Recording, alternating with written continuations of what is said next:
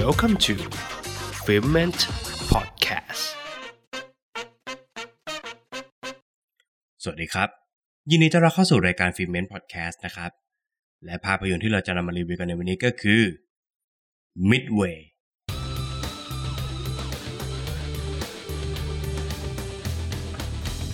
เรื่องราวการต่อสู้ในช่วงสงครามโลกครั้งที่สองนะครับ กับปฏิบัติการครั้งสำคัญในการยึดพื้นที่มิดเวย์ของประเทศสหรัฐอเมริกา เพื่อเป็นจุดยุทธศาสตร์สำคัญในการเอาชนะประเทศญี่ปุ่นในน่านน้ำแปซิฟิก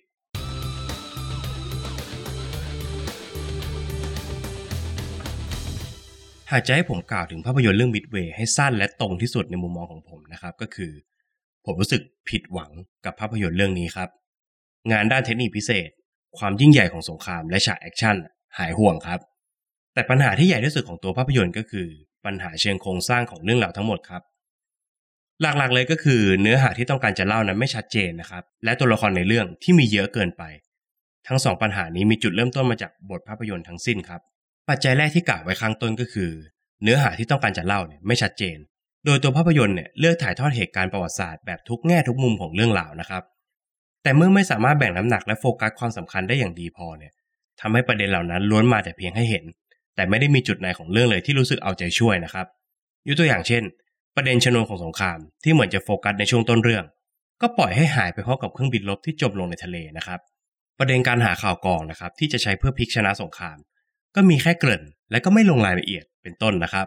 นอกจากนี้นะครับ ตัวภาพยนตร์ยังวางไข่ประเด็นต่างๆ ไว้เต็มเรื่องนะครับ ไม่ว่าจะเป็นยุทธวิธีในการศึก ครอบครัวและความสัมพันธ์ของตัวละคร ความเป็นผู้นำของตัวละครและอื่นๆ อีกมากมายนะครับ แต่น่าเสียดายที่ทุกประเด็นเนี่ยล้วนแล้วแต่ไม่ฟักเป็นตัวนะครับ หรือบางประเด็นก็หลุดออกจากไข่มาได้ แต่กลับโดนเปลือกไข่ปาดคอจนเสียชีวิต การที่มีประเด็นในมือเยอะเกินไปนะครับ ส่งผลให้การตัดต่อมีปัญหาอย่างหนักนะครับ ถึงขนาดโดดข้ามเวลาแบบไม่สนเงื่อนไขใด ๆ เลยก็มีนะครับยกตัวอย่างเช่น ตัวละครหนึ่งครับ มีความกล้าบ้าบินตามสไตล์ของภาพยนตร์สงครามทั่วไปนะครับ แน่นอนว่าเขาจะต้องถูกตักเตือนจากผู้บังคับบัญชานะครับ ในด้านพฤติกรรมของเขา แต่ฉากต่อมาครับ ตัวละครนี้กลับได้รับการเลื่อนยศซะเฉยๆนะครับ เนื่องด้วยเวลาที่มีจำกัดบนจอภาพยนตร์เป็นต้น ของแง้มสั้นๆนะครับว่าเหตุการณ์ดังกล่าวเนี่ยไม่ใช่เหตุการณ์เดียวในเรื่องที่มีคำถามนะครับ ดังนั้นครับโดยส่วนตัวผมมองว่าหากผู้สร้างเนี่ยเลือกตัดทอนบางส่วนของเรื่องราวลงไปบ้างนะครับ โดยเฉพาะเหตุการณ์ในช่วงต้นของภาพยนตร์เนี่ยแทบไม่มีความจำเป็นเลยครับ ตัดออกไปบ้างนะครับ แล้วก็มาเลือกขยายความให้มีน้ำหนักมากขึ้นในแต่ละประเด็นนะครับ น่าจะทำให้มิดเวย์เป็นภาพยนตร์ที่น่าจดจำกว่านี้ครับ ปัจจัยที่ 2 ก็คือ ตัวละครในเรื่องที่มีเยอะเกินไป ซึ่งปัญหานี้เนี่ยมีต้นกำเนิดมาจากปัจจัยแรกนะครับ ด้วยความเยอะของจำนวนตัวละครเนี่ยทำให้ผู้ชมไม่รู้จะเอาใจช่วยตัวละครไหนดีครับ โดยเฉพาะเมื่อบทภาพยนตร์ไม่สามารถแบ่งบทบาทความสำคัญของเราตัวละครได้ดีมากพอ และไม่มีการวางพื้นเพที่น่าสนใจให้กับเหล่าตัวละครนั้นๆนะครับ โดยเฉพาะตัวละครจากฝั่งประเทศญี่ปุ่นครับที่ผู้ชมเนี่ยแทบจะจำชื่อไม่ได้ด้วยซ้ำนะครับ แต่กลับมีฉากที่เหล่าผู้นำทัพเนี่ยทะเลาะกันบนจอครับ ซึ่งผู้ชมไม่รู้ด้วยซ้ำครับว่าตัวละครเหล่านั้นคือใคร ทางฝั่งตัวละครของประเทศสหรัฐอเมริกาก็มีเยอะเกินไปครับจนบางตัวละครเนี่ยหาที่ลงให้อย่างน่าเกลียดนะครับ ยกตัวอย่างเช่น จอมพลเรือคนหนึ่งครับ ที่มีอำนาจสั่งการเรือรบทั้งลำนะครับ ถูกสั่งให้พักงานเพราะว่าเขาเป็นผื่นครับ ฟังไม่ผิดครับเขาเป็นผื่นครับเขามีผื่นคัน เพราะใส่เครื่องแบบทหารและเกิดอาการเหงื่อออกจนมีอาการคันนะครับทำให้เขาถูกสั่งพักงานครับ หรือยังฝูงบินมากฝีมือนะครับ ที่ถูกเล่าในเรื่องนะครับว่าเป็นหนึ่งในนักบินที่เก่งที่สุดในโลก อาสาทำภารกิจท้าตายในการทิ้งระเบิดเรือรบของญี่ปุ่นนะครับ กับน้ำมันหมดระหว่างขึ้นบินครับ อะไรอย่างนี้เป็นต้นนะครับ รวมไปถึงตัวละครบางตัวเนี่ยไม่สมควรมีอยู่บนจอภาพยนตร์ด้วยซ้ำนะครับทำให้ผมเนี่ยงุนงงเป็นอย่างมากนะครับว่า การมีตัวตนของเราตัวละครแบบนี้ มันมีเพื่ออะไรครับ ยกตัวอย่างเช่นตากล้องสงครามลายหนึ่งครับ ซึ่งอยากให้ผู้ฟังทุกท่านเนี่ยไปรับชมกันเอาเองนะครับว่า สิ่งที่ผมต้องการจะบอกคืออะไร ซึ่งต้องยอมรับตามตรงครับว่า ผมเข้าใจดีนะครับว่าภาพยนตร์เรื่องนี้เป็นภาพยนตร์ที่สร้างมาจากเหตุการณ์จริง และต้องการจะให้เกียรติผู้ที่เกี่ยวข้องให้มากที่สุด ด้วยการใส่ตัวละครเหล่านี้บนจอภาพยนตร์นะครับ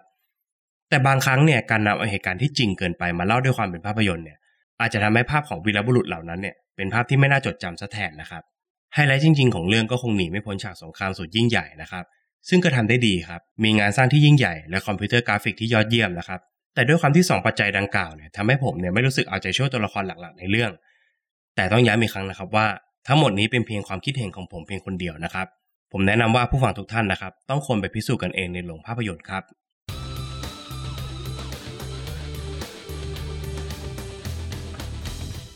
ประเด็นตกผลึกสำหรับภาพยนตร์เรื่อง Midway มีการเปิดเผยเนื้อหาสำคัญของภาพยนตร์นะครับ หากผู้ฟังท่านไหนยังไม่ได้รับชมเนี่ยขอให้ข้ามไปก่อนนะครับ Spoiler alert และประเด็นที่ผมจะชวนผู้ฟังทุกท่านมาคุยกันในวันนี้ก็คือ ภาวะความเป็นผู้นำของดิกเบสอย่างที่ได้เห็นกันในภาพยนตร์นะครับว่า ตัวละครอย่างดิกเบสเป็นตัวละครที่มีความกล้า บ้าบิ่น ไม่กลัวตายรักชาติ ในขณะเดียวกัน ตัวเขาเองก็ยังเป็นสุดยอดนักบินอีกด้วยนะครับ โดยในภาพยนตร์เนี่ยได้สร้างการเจริญเติบโตทางความคิดให้กับดิกเบสได้ไม่เลวทีเดียว หลังจากอ่าวเพิร์ลฮาร์เบอร์ถูกโจมตีนะครับดิกเบสผู้กำลังเครียดแค้นญี่ปุ่น ต้องการจะไปลบในทันที โดยไม่สนชีวิตของตนเองและเพื่อนร่วมรบนะครับ แต่ก็ถูกเบรกเอาไว้ด้วยคำสั่งจากผู้บังคับบัญชานะครับ โดยมีประโยชน์หนึ่งครับที่ใช้เพื่อเปลี่ยนความคิดของดิกเบสซึ่งประโยชน์นั้นก็คือ เราไม่สามารถเดิมพันชีวิตของทั้งกองเรือ เอาไว้กับการล้างแค้นของนาย ต่อมาเมื่อดิกเบสไต่ลำดับขั้นขึ้นมาเป็นหัวหน้ากองบิน วิธีคิดของเขาก็เริ่มเปลี่ยนไปครับ เมื่อเขาไม่ได้รับผิดชอบแค่ชีวิตของตนเองและครอบครัวนะครับ แต่กลับต้องรับผิดชอบชีวิตของเหล่านายทหารใต้บังคับบัญชาของเขาด้วยเช่นกัน ดิกต้องเผชิญกับการตัดสินใจที่ผิดพลาด จนนำมาซึ่งชีวิตของทหารนายหนึ่งนะครับ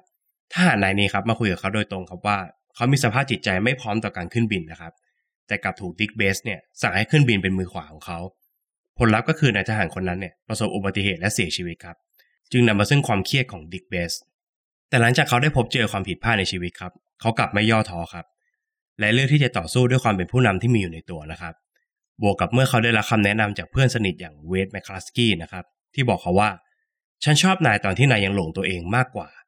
ในยะสำคัญของประโยคนี้ไม่ใช่คำว่าหลงตัวเองครับ แต่เป็นความมั่นใจของดิกเบสต่างหาก เมื่อดิกครับสามารถผสมผสานความเป็นผู้นำและความมั่นใจได้สำเร็จนะครับ เขาจึงสามารถดึงศักยภาพสูงสุดของตัวเองออกมา จนกระทั่งสามารถนำเหล่าทหารที่มีอยู่น้อยกว่าฝั่งคู่ต่อสู้เนี่ยปฏิบัติภารกิจที่มิดเวย์ได้สำเร็จ